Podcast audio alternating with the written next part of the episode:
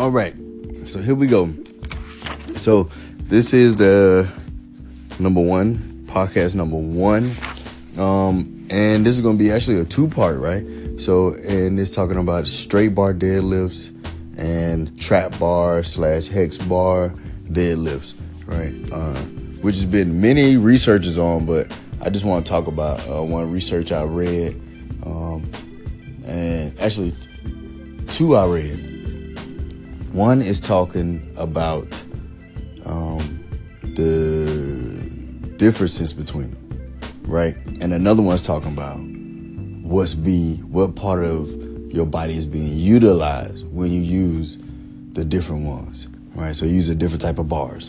Um, and I got this research I read through Mass Magazine, uh, which is specifically a powerlifters magazine. And the title of the research was Are trap bar deadlifts a better option for non powerlifters? Right? Which is a pretty good uh, subject, and I was, I was really wowed by it. So, you know, let's just jump right into it. So, uh, and what we found was uh, pretty much you're able to lift more um, when using the hex bar or trap bar. I'm gonna, I'm gonna keep saying trap bar so nobody get confused. So you're able to do more when using the trap bar. Um, you have higher average force output, also higher velocity, and more time spent accelerating the bar. Uh, the trap bar is a little bit better for those who cannot uh, get stuck in the lift trying to get it off the ground. Um, during their research, they used 11 men around the ages of 20 uh, who lifted two times their body weight. Deadlift was around uh, one max rep, uh, 183 plus or minus 22 kilos and kilograms, and trap bar one max rep, 194 kilos plus or minus 20 kilograms. Um, protocol they used, they did three lab visits, 48 hours in between each visit. First visit, they did uh, testing one one rep max with both the straight bar and the trap bar, with one half of the team doing uh, straight bar, the other half doing the trap bar. Second visit, they did three sets, one rep max 90% with the straight bar, and the third visit was one max rep at 90% with the trap bar.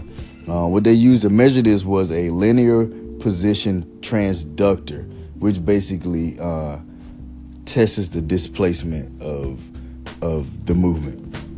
Uh, findings were uh, vertical displacement was the same. Um, you can expect that with the straight bar deadlift, hex bar deadlift is actually the same, which is the movement back and forth, um, how you rock back and forth, basically. Um, but if you if that makes sense to you. I'm just trying to break it down in layman's term. Uh, the average velocity, acceleration time, average force, uh, total work, and average power significantly greater in the trap bar, right? Um, and basically, what I took from this is when you're using, if you're not a power lifter, right, but and you're just really looking for full body work that really is working that range of a deadlift, then go ahead. You know, get your trap bar on. I mean, and when I go into the next podcast, um, you'll hear how they really help certain muscles. So, like me per se, um, I like to do them both on different days of my training. So, on my back days or my quad days, right? I use something different. So on, my hamstring I should say, I use something different. But when I talk about the next podcast, you'll be able to get a clear understanding of that one. Um, but yeah, go ahead and test that out. And I highly recommend you go and read that. And like I said, it's in the Mass magazine. Um, there's just a little bit of information uh, of research that you should go ahead and get a chance to try to go and read.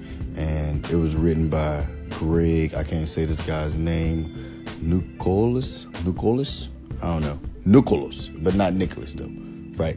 Kind of funny, but anyway, shout out to him for writing that, doing that research.